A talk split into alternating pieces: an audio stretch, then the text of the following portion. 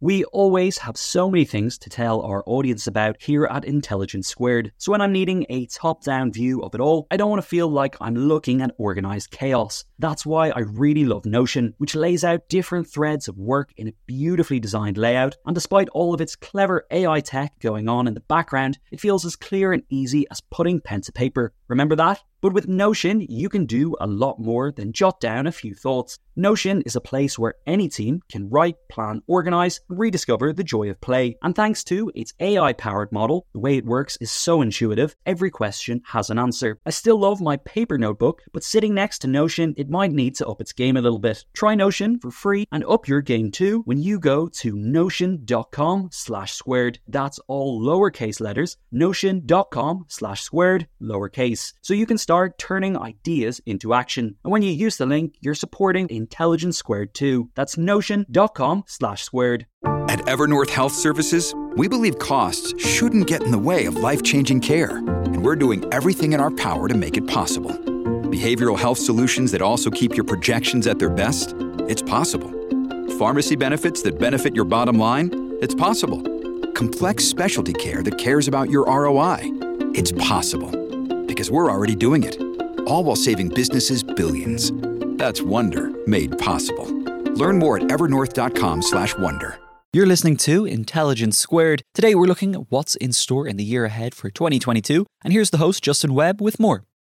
Welcome to this Intelligence Squared Plus event. I'm delighted to go straight to our guest tonight, to Martin Wolf, who you will all know is Associate Editor, Chief uh, Economics Commentator as well at the Financial Times, and has his own book, a rather more serious one, potentially for me, one more useful in these times than mine, I fear, will be uh, The Shifts and the Shocks What We Have Learnt and Have Still to Learn from the Financial Crisis. That is the name of his book, but he's going to talk much more widely this evening. Martin, you are welcome. So let's start, if we could, with the economy, uh, and then we'll range uh, more more widely. But but it is an obvious place to start, and the economy and COVID is the obvious place to start as well, I suppose. Where does COVID lead leave the world economy at the moment, and what are you expecting in the next reasonably foreseeable number of months?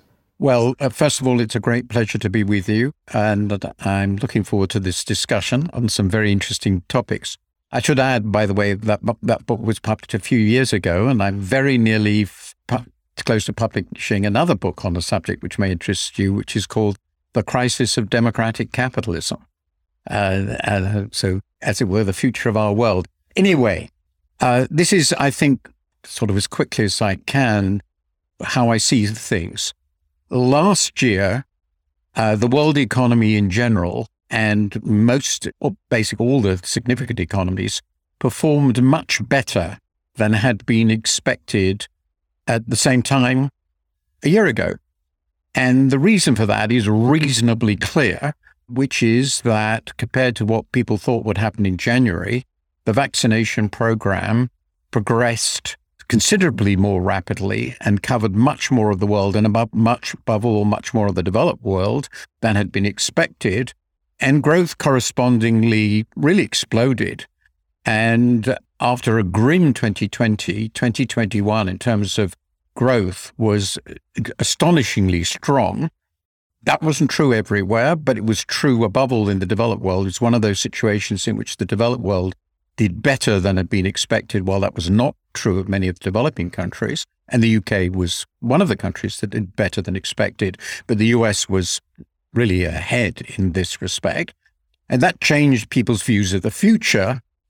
And that was the great big positive surprise. And of course, towards the end of the year, we then had a negative surprise, or at least a couple, which is the variants, first Delta and then Omicron, Omicron. And the result is that, again, we're a little bit pessimistic right now. That's the first point. And I think the, the big point here is, if we think about the future of COVID, is what sort of new variants are we going to get? Will they be both highly infectious and very bad in terms of dis- the severity of disease and death? Or with, will they be like, as Omicron seems to be, more highly infectious but not very deadly, or perhaps they will be even better than that, neither very infectious, that seems unlikely to be a significant one, and, and in any case, not deadly. And so, what sort of variants are we going to get is a, obviously the biggest single question. At the moment, we just have this one to deal with. It seems okay. Uh, it seems sort of manageable, though it's very, very infectious. Now, the legacy of last year is that because demand was so much stronger than anyone expected, because our economies came roaring back, inflation turned out to be also much, much stronger than anybody expected. Now, that was partly because of the aggregate demand, but it was also because of its composition. And in particular, um, it was much more intensive uh, focused on manufactured goods and much less intensively focused on services than would normally be the case. And so we ran into an, an enormous number of shortages, and that generated a lot of inflation.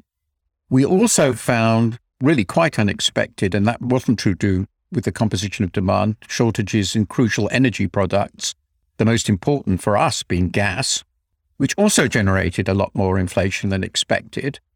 And finally, the other thing that wasn't expected, and this is particularly true in the US, but you can see it elsewhere, is the labor force shrank, or at least the labor force didn't grow as people had expected. I, a lot of people left the, the labor force. And so the combination of these three, this the pattern of demand, the shortages in key commodities, and this labor force effect created unexpected in inflation. And the question then is, how will that work out this year? And and the the there are I think two sides to thinking about this. The the big shortages are likely to unwind, particularly in manufacturing. This is sometimes now being called the bullwhip effect. That uh, we we had this exceptional demand leading to shortages, and now everybody's investing in producing more, and these will all di- disappear, and prices will start falling, and that will make that look much better the labour market will adjust and sort itself out. And that will also make things better. And given how high prices of things like gas have been, it's almost certain that they're going to go down. Indeed, they are. So, although these reasons, a lot of this looks transitory. The worry for the central banks, and this is where I'll conclude, is that policy is still very, very stimulative by ordinary standards. And if inflation continues to be this high for a long period, it may destabilize expectations, start creating a wage price spiral, and they really don't want that. So, whatever happens with inflation, my guess is we're going to see quite significant tightening of monetary policy, not dramatic in the US and UK, less so in the Eurozone, but even there it'll begin. And that will happen anyway. Inflation will be brought under control, but it might even mean that the growth process that we've been optimistic about over the second half of this year and next year will be weaker than we hope. Uh, you are sure, are you, that the tightening will work? Because it was interesting. We, we talked to the, the governor of the Bank of England when, when they, they didn't raise interest rates recently, to the horror of, of, of some in the city who thought they would. And one of the things he talked about was the that the, I mean, particularly when it comes to something as simple as, as mortgages, with so many people either don't have mortgages now in the UK context or have fixed mortgages, that actually there isn't a kind of lever that you pull that has an, an impact. But, but you are, that lever is still there more broadly and, and, and in a longer term, is it? Well, this is a very interesting and important question. The probability would be if this is right, what this probably means is that they're going to have to pull high, harder before it does start having an effect. In particular, if they start moving short rates enough to start moving longer rates with it, because people start thinking, well, actually, these short rates are going to be higher for a long time, so the long rates must adjust to that, then new mortgages will be more expensive. And this will be true everywhere. It'll also be true in the US, which has really only fixed rate mortgages. There are also a lot of people who do, uh, for whom short rate do matter. Businesses that have uh, um, working capital loans, the short rates are very relevant to them. Um, people who borrowed to buy shares, and there's obviously been an enormous amount of that, particularly in the US, will certainly be affected by how short rates. Exchange rates will be affected in complicated ways. The, the countries where the tightening is most will tend to, their exchange rates tend to appreciate, and that will also be contractionary. So I have no doubt the monetary policy will work, but it may be more than we expect. And if, uh, and the, the risk, therefore, is there will be overshoot in the end overshooting in the tightening direction. One of the reasons I was being very nervous about the inflation we've got and that I feared would happen uh, already a year or two ago is that this starts leading central banks to making big mistakes. Uh, they overreact to the current situation, and that starts creating problems year or two down the line. Monetary policy has long lags. And central banks don't like being in a situation, as our central bank is now, in which inflation is running two and a half times its target. It's embarrassing. So the likelihood, there's a real chance they will over tighten, and that won't create problems probably for most of this year, but it will, could have a longer term effect for exactly the reasons you suggest. Mm, yeah.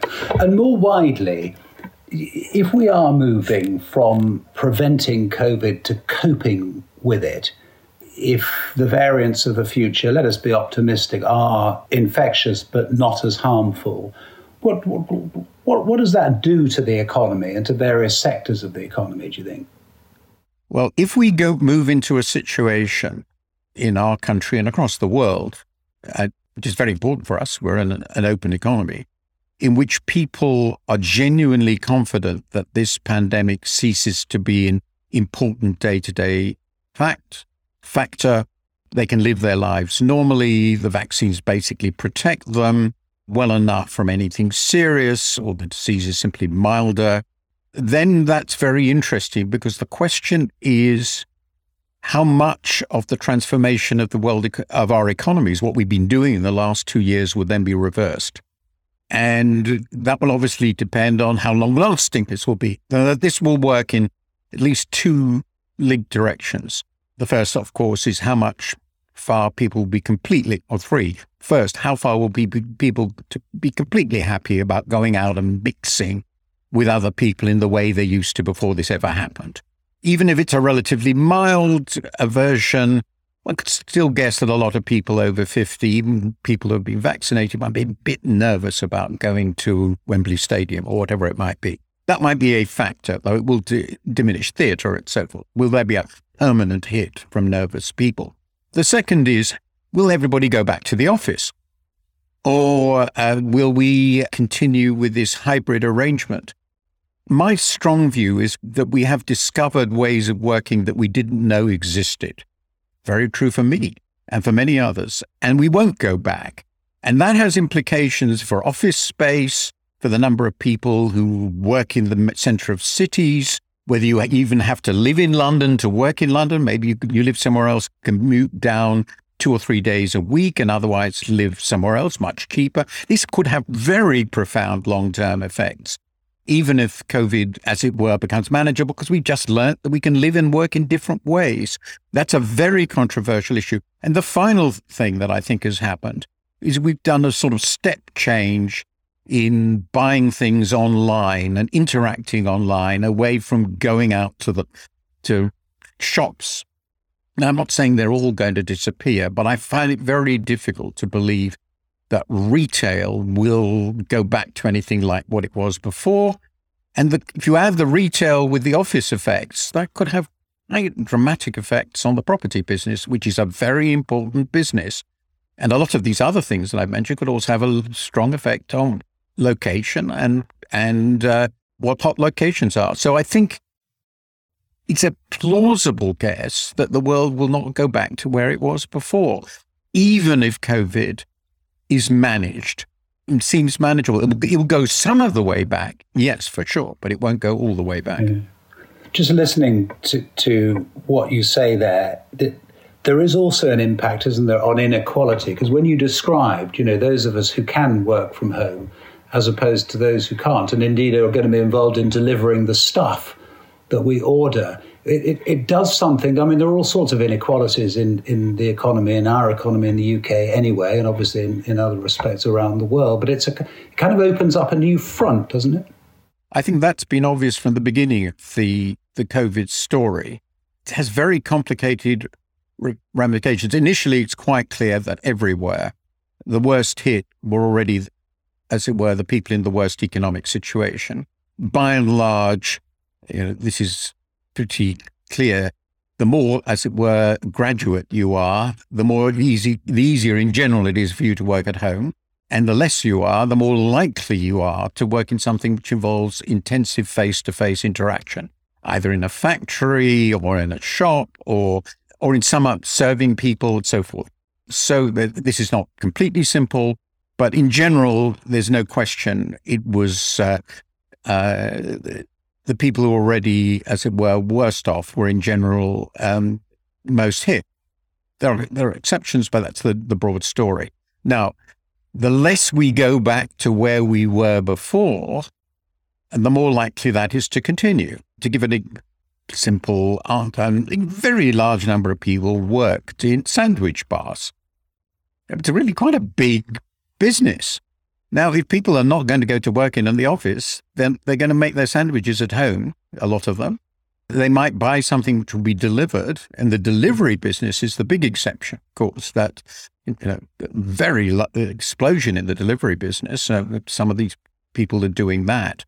Uh, but some of the old uh, ways of work will disappear and are disappearing. And there's no doubt that the hybrid style of working, which allows people to work from home and yet do everything they would normally do, is best for people who do jobs that involve information processing and have actually quite large houses, so they can have a study for themselves and they don't have to look after children at the same time, right? People like me. And uh, and uh, lots of other people have struggled. And these are create a lot of inequalities. And this is quite apart from the other dimension of uh, the inequalities, which people much discuss, which is the COVID uh, period has seen the most massive global stock market boom. And uh, it's quite clear who benefits most from that. And I don't think those effects will be completely reversed uh, again, I think that's going to be a big problem in the future, though um, it's not yet clear how far that will remain the case. Remain the case. Right. Let us turn to global affairs, geopolitics, um, uh, and first China, uh, if we may, Martin. What what on earth happens?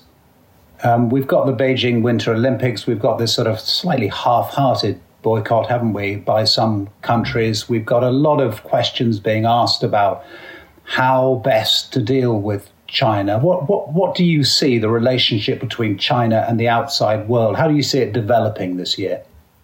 Well, this is part, obviously, of uh, the, the year will be a, a very small moment in a huge tectonic shift, um, which has multiple dimensions and is, I think, the most important geopolitical event of our time and some might even argue it's the most important geopolitical event of a century or more, which is uh, the rise of a totalitarian, or close to totalitarian now, superpower, which is definitively non Western and non European, which feels aggrieved and humiliated by history, particularly by Western action in history, which has, in an incredibly short time, moved from being a completely marginal player in the world economy to having an economy which is not merely roughly the same size as that of the US, but in many respects is technologically at the same level. Not on all, far from it, but in important ones, particularly information technology or aspects of information technology, artificial intelligence in particular, huge military, and has a population of 1.4 billion. So, as I like to point out, if China manages to get a GDP per head roughly half that of US and Europe, its economy is twice is as big as the both of them together. And as, in addition to all this, it's of course become a dominant trading partner for a huge number of countries around the world, not only Asia, but other developing countries and some developed countries, Australia, for example, Japan. For Germany, China is as important a trading partner as the US. It's not something to be ignored. It really is very, very difficult, very different from the relationship with the Soviet Union. So it is a multi-dimensional power which has a capacity, I'm not sure it will achieve, but it, it's the capacity to become vastly bigger than any of the individual elements of the Western system. Today, it's still about half the size as the whole Western system, including Europe, the US, and Japan together, but in economic terms, but it is growing fast and is likely to continue to do so. So, how will this play out? And the truth is, we don't know. But my guess is the next, that in any given year, it is likely that relations will end up at the end of the year worse than they started because there's dynamic in this process. Every irritation, every action has a counter action, a reaction, as it were, on both sides, which leads to the embittering of relationship relations. And we can see this very, very clearly. And we, I think, both are interested in the United States. There are very few things that the Republicans and Democrats agree on. Well, one of the few is that China is the enemy. Quite convenient. And there's no real dispute over this. It's only a question of who is the, the key, the most hawkish. So that's going to go that way. This creates a very interesting challenge for Europeans and including the Brits. You will remember very well, just six years ago, it seems eternity away, George Osborne was saying we were going to, then Chancellor, we were going to be a very, very close friend of China. And well, that's gone. But the question of how far it will be in the interests of Britain and Europe to align themselves with the US against China and the implications of that are very unclear. Um, but the broad story is this is a world transforming event, and I think we are going to be trying to cope with it. It could blow up at any time, but even if it doesn't, relations are, I think, going to get cumulatively more and more difficult. How feasible do you think it is that the outside world cooperates with China on climate change, which is so vital, of course, but continues to oppose it, indeed gets into even more uh, uh, um, uh, assertive and difficult relationships on a whole broad range of other things? Well, I've argued that we should. I, I did one column which I thought was quite important, which I sort of put forward what are the minimum things we have to agree with China in order to basically keep the world in one piece. Uh, and one of them is to solve climate change. Another is to manage to avoid a shooting war, right? Uh, you know, that's not something we want to happen. Uh, that's pretty clear. And third, we don't want a complete breakdown of the world economic system. Um, that would be very bad. These are the three sort of big things. Now, it seems to me, you know, history seems to suggest that governments and people's politics are bad at walking and chewing gum at the same time. It's the famous phrase, which I think was applied to, was it to Gerald Ford? I can't remember now. But anyway. Yeah, it was Ford, yeah. Yes, I thought so. Anyway, it's very difficult to treat somebody as a mortal enemy on Monday, Wednesday, and Friday, and a good friend with whom you can reach good deals on Tuesday and Thursday. Uh, I mean, it's difficult in our personal lives. Uh, it really is. I mean, just think about it. Can you do that? And it's very difficult in international relations. And what you say in one forum about people, of course, affects them. People are people and affects their view of you in the other forum. So I am. I think it will be very difficult. Now, I don't think it was an accident that Xi didn't go to Glasgow because I think he thought he would just be beaten up, which uh, was, by, by, the way, I think probably correct. And uh, and what he came forward with, though not irrelevant, is very, very far from what we need from China if we're going to solve this uh, problem. So I think that we're going to have to be unbelievably clever and subtle in the way we deal with the differences if we are going between us, if we're going to be at all good at dealing with the areas where we have common interests. Uh, but at the moment, I think we would have to say it's one of the biggest questions against our ability to handle the sorts of issues I talked about, and particularly climate change. Yeah, but because of course people in foreign affairs handle their relationships with the foreign country, but they also, of course, have to handle their domestic populations. And you mentioned the United States, the pressure on politicians of both sides to be tough on China, in in quotes. I mean, do, do you see in Europe as well, and in and in Britain, a kind of a, a, sense in which that that great George Osborne, those George Osborne days that, as you point out, were actually not that long ago, have completely and utterly gone, not just at the level of governments, but actually the level of people as well. Yes, I think that there are a number of very important dimensions. First of all, the Xi regime has in, has taken some actions, which I think the most important are probably the ones in locking up such a vast number of people in Xinjiang in uh, with the uh, the Uyghurs, and secondly, very significant for us, their actions basically to turn Hong Kong into just another Chinese city and extirpate its freedoms independence. These are very provocative symbols and signals of a regime that is increasingly repressive and increasingly inward looking, and has also made bellicose noises in other areas under Xi, notably over the South China Sea and, of course, Taiwan. This goes along with a massive arms buildup, um, which really alarms the Pentagon, as I'm sure you know. That's less of an issue for us. And then this is is inevitably connected to the sense that China is becoming not merely uh, a world leader in technology, but in some areas, the world's most competitive supplier of absolutely core technologies. And that's linked to the Huawei and 5G case, where, as far as I can see, they genuinely are the world leaders. Of course, their, their products are used all over the world, um, and we've used them. But um, the West is increasingly nervous about becoming technologically dependent and also backward.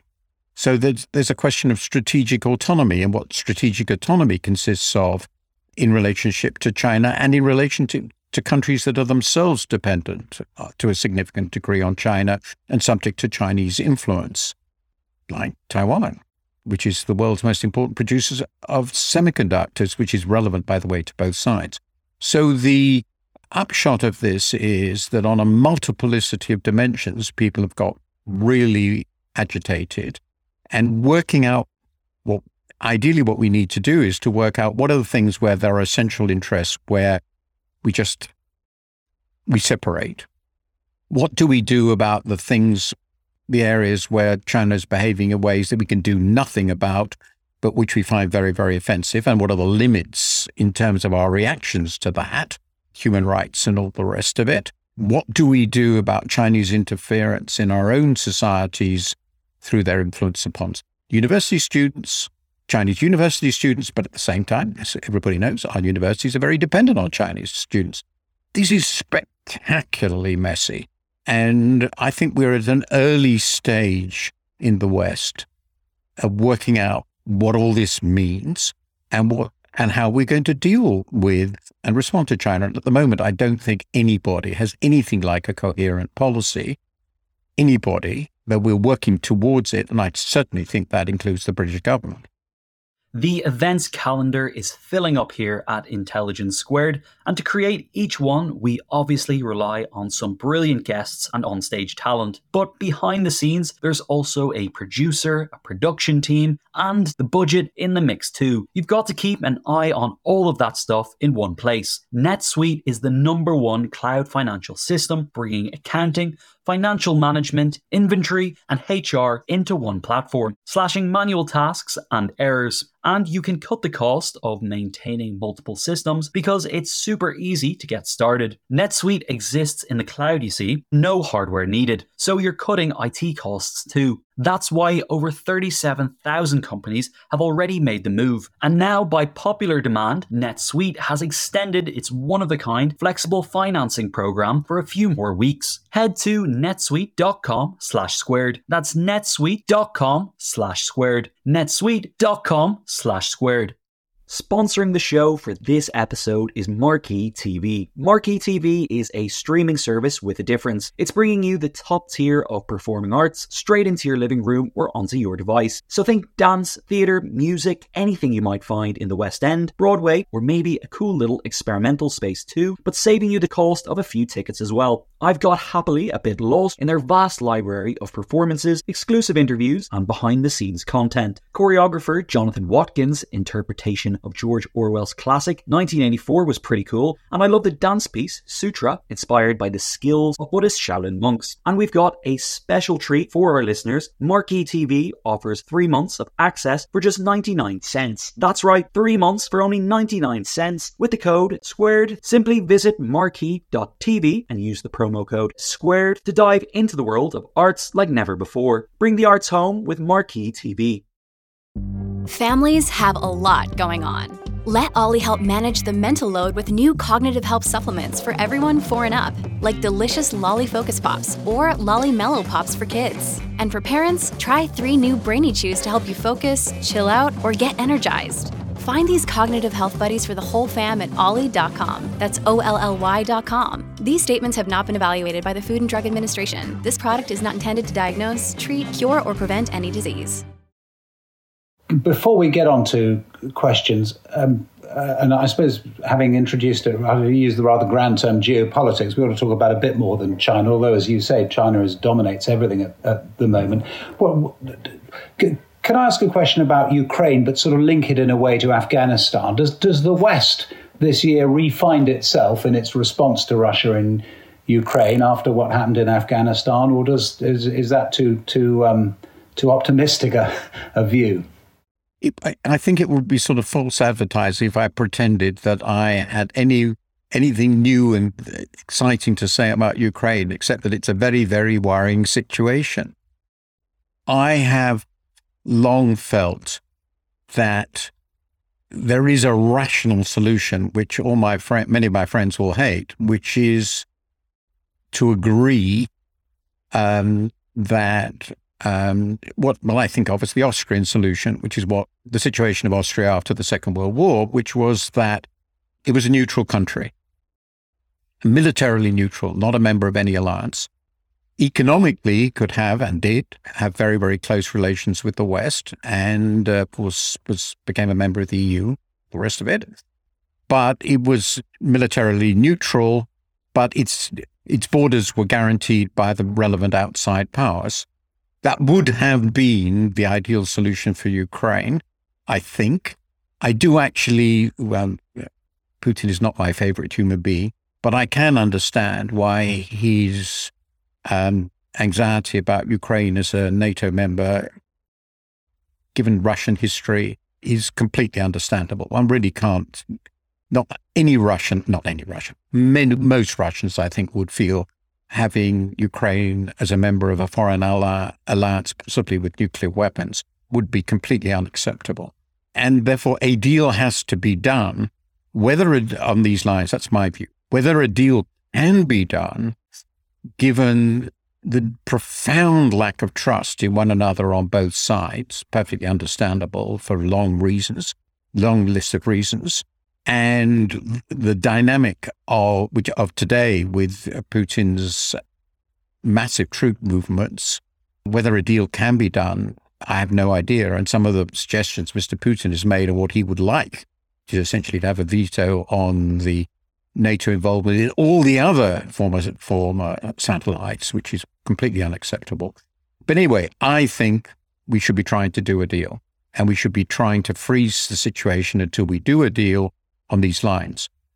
If that doesn't happen, or if Putin uh, preempts it by acting militarily, then we are in a spectacularly dangerous situation, the outcome which is mm, you know, vastly above my intellectual pay grade to say what what happens then.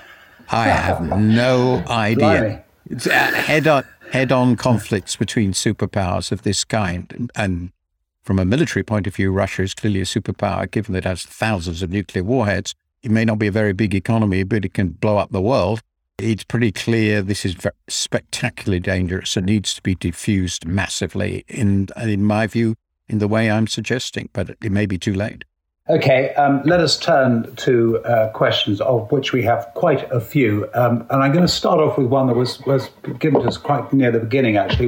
And it's right, we, we talked a bit about monetary policy. We didn't talk much about fiscal policy or government debt. And this is a question about government debt. How worried are you? How concerned about the high level of government debt relative to GDP? And not just here, but, but in Canada and France and Italy and Spain, and indeed in the USA.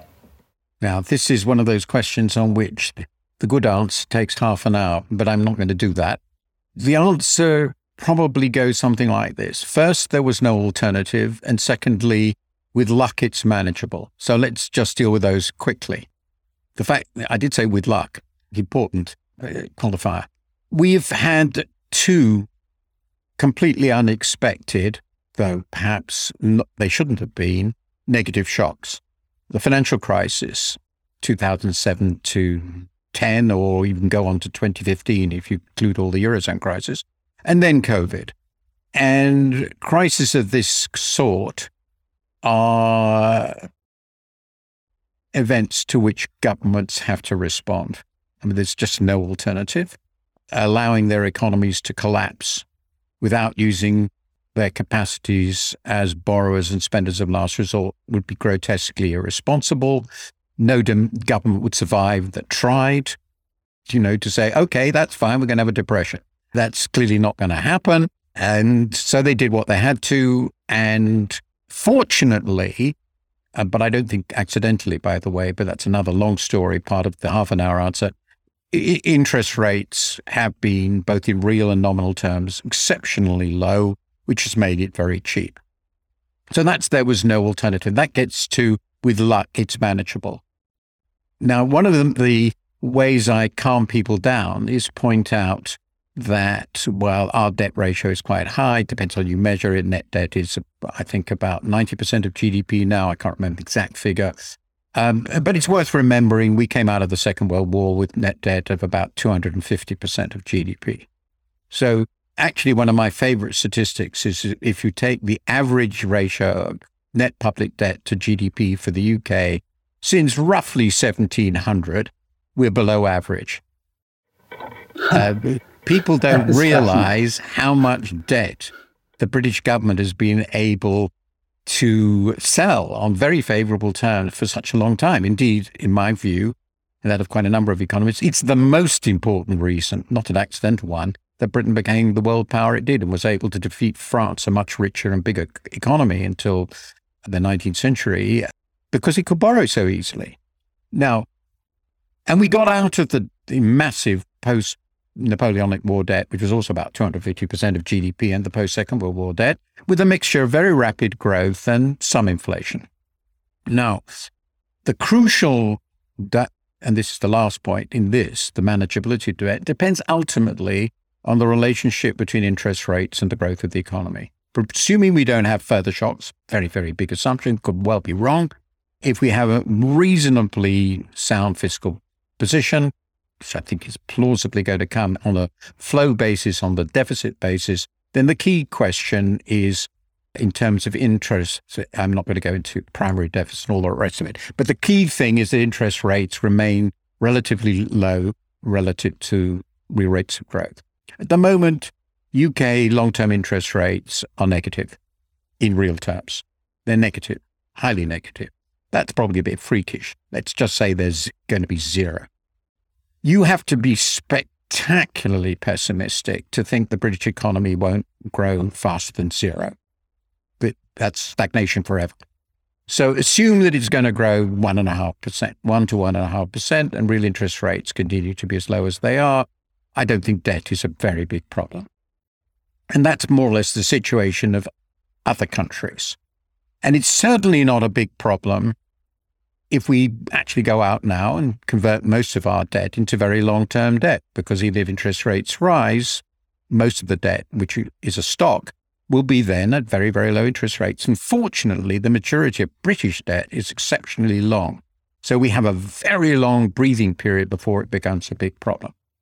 If, however, real interest rates explode upwards relative to growth, then we generate a, we do get into a very big problem. And that's one of the most controversial issue in economics at the moment.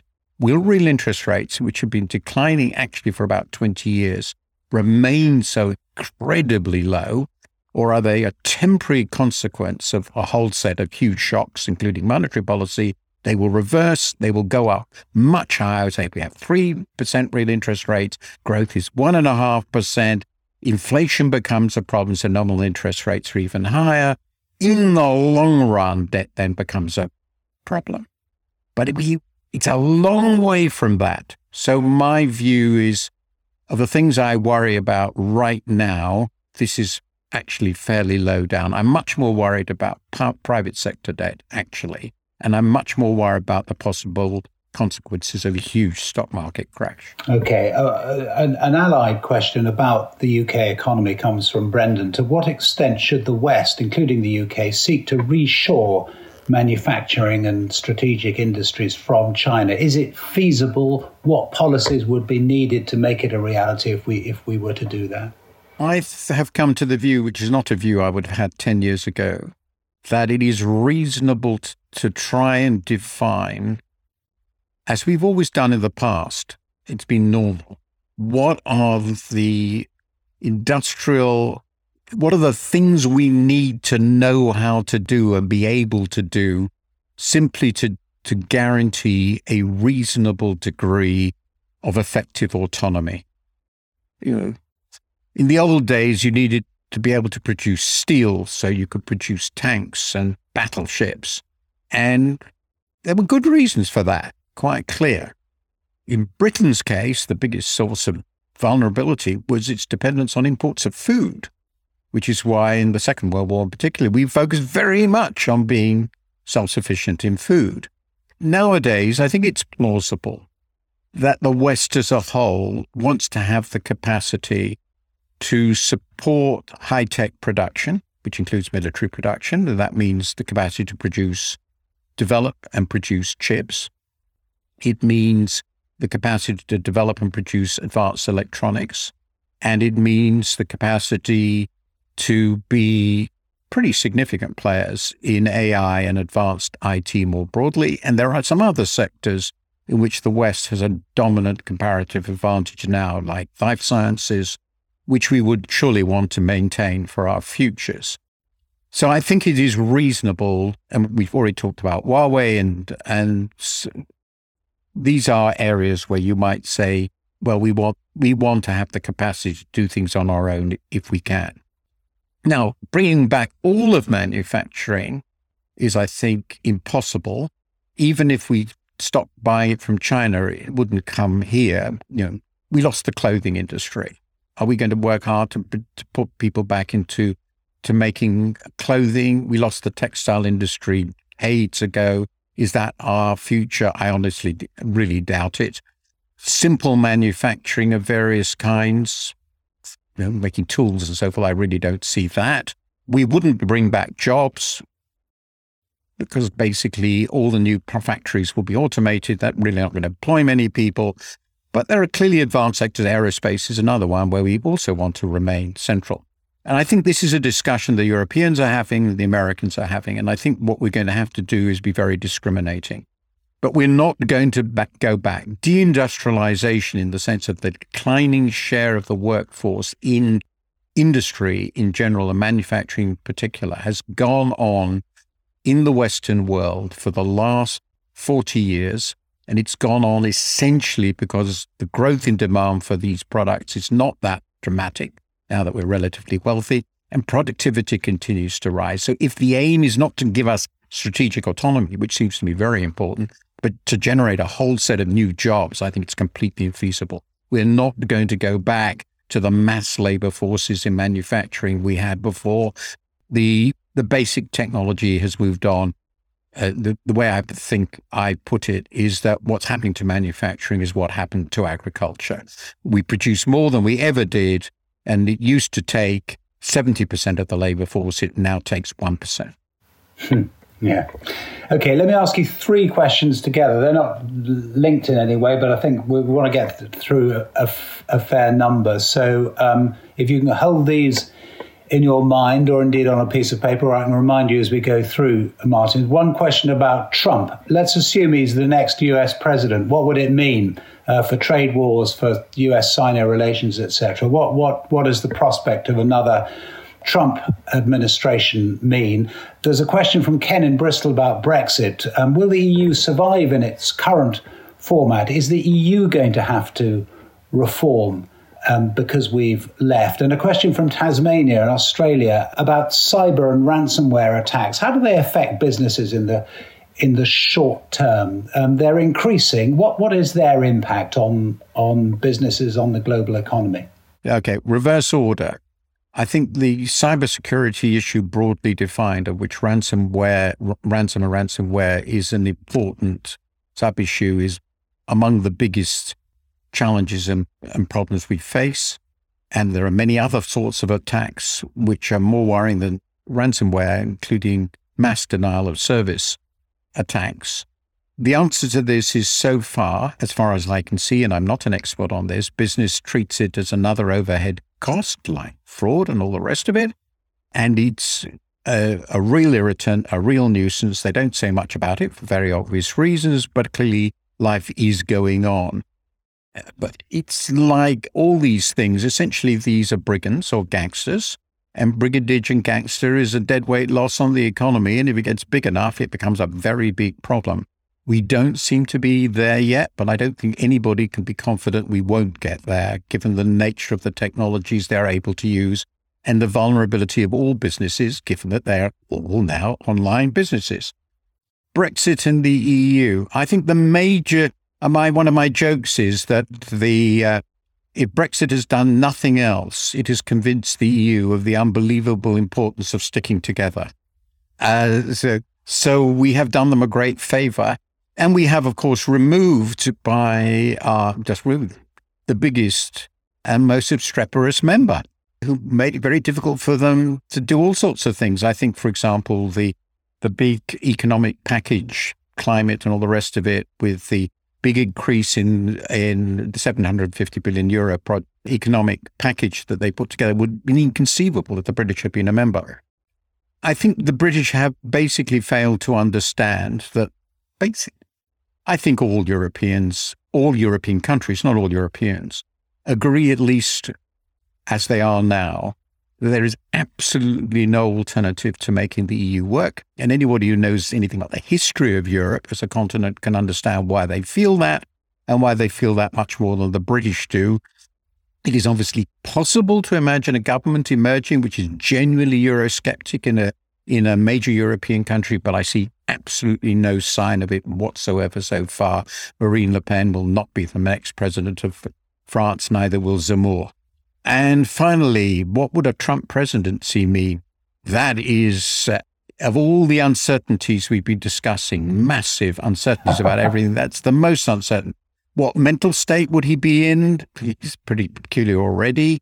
Uh, what sort of Congress would he have? But I think the basic assumption we would have to have that under a Trump presidency, yes, it was and considerably under the last one, but even more so, we would have a rogue US in the sense that it will be completely unpredictable. All its traditional relations, alliances, and policies will be up in the air, and they might be up in the air day to day.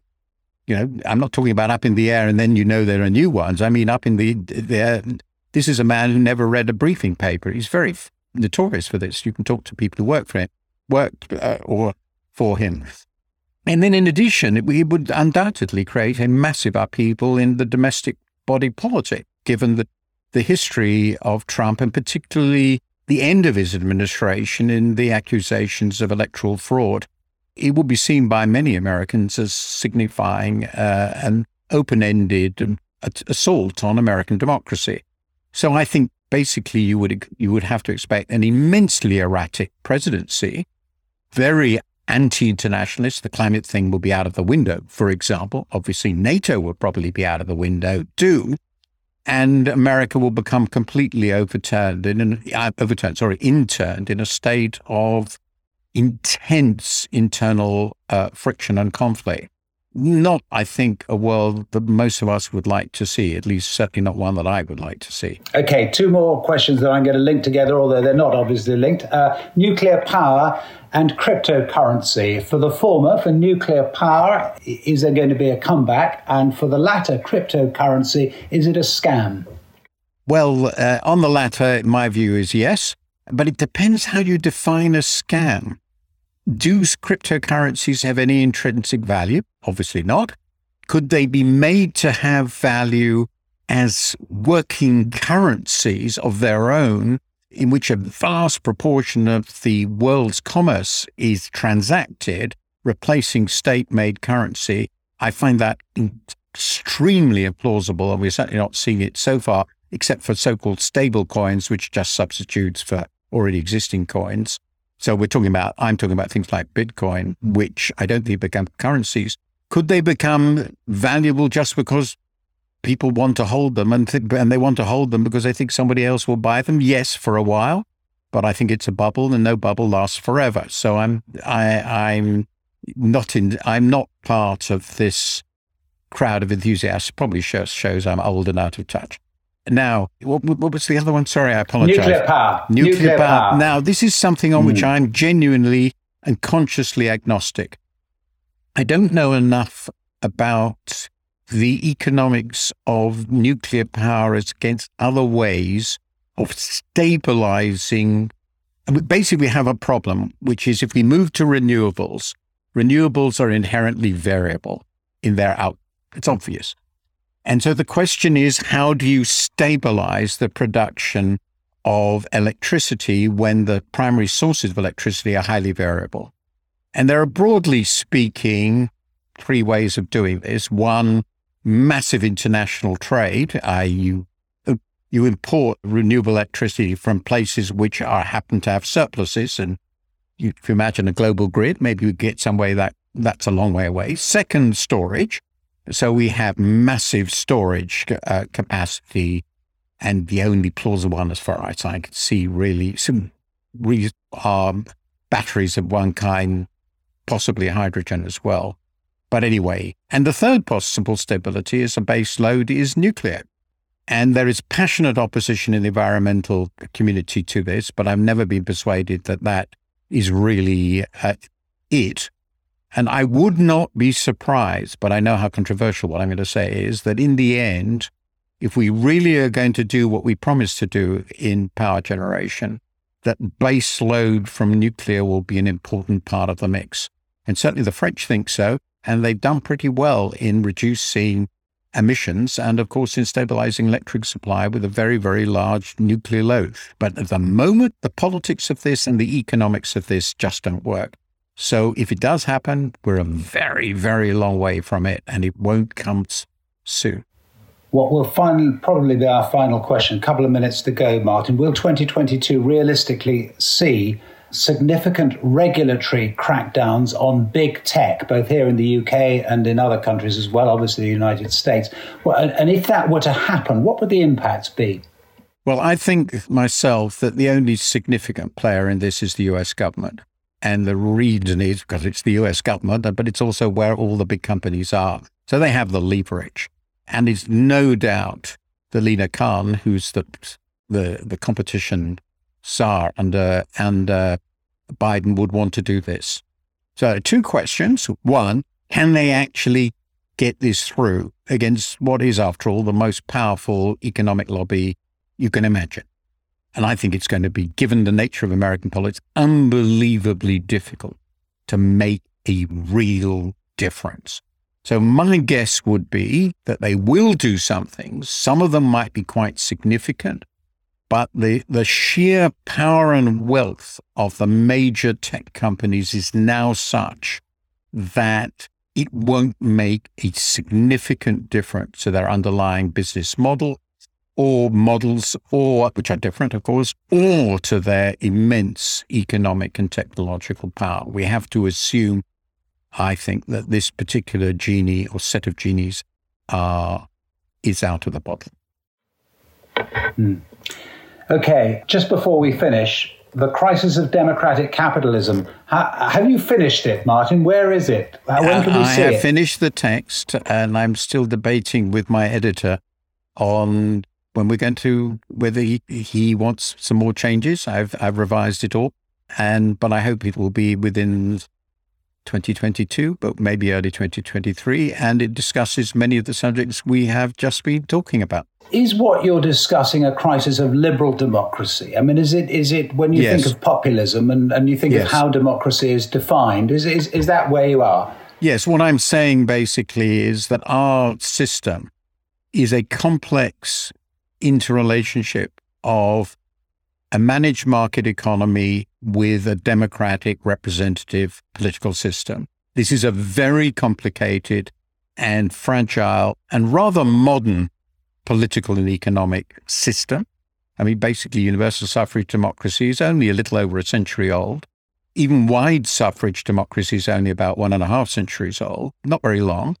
And it is clearly now on the multiple, in crisis on multiple fronts, which I don't think I have time to go into now. And uh, and as things are at the moment, and I think Trump is a symptom of this. I think Brexit was a symptom of this myself. I think there are lots of other symptoms, by the way the disenchantment of much of our population, the alienation from elites, and so forth, which indicate a political, a political economic, political economy in crisis. And what I address is one, why are we here? And we discussed some of it. Deindustrialization is a very big part of this. And, uh, and China is another big part of it. And I also discuss what one might do about it. But I think it is intelligent to consider liberal democracy as a system in considerable stress because the economics and the politics are not working together anymore. Martin, it's been a huge pleasure talking to you. Thank you so much for, for sparing the time. And um, thank you also to, to people who've asked questions, particularly those who've asked questions that I didn't get to, but we got to a fair few of them.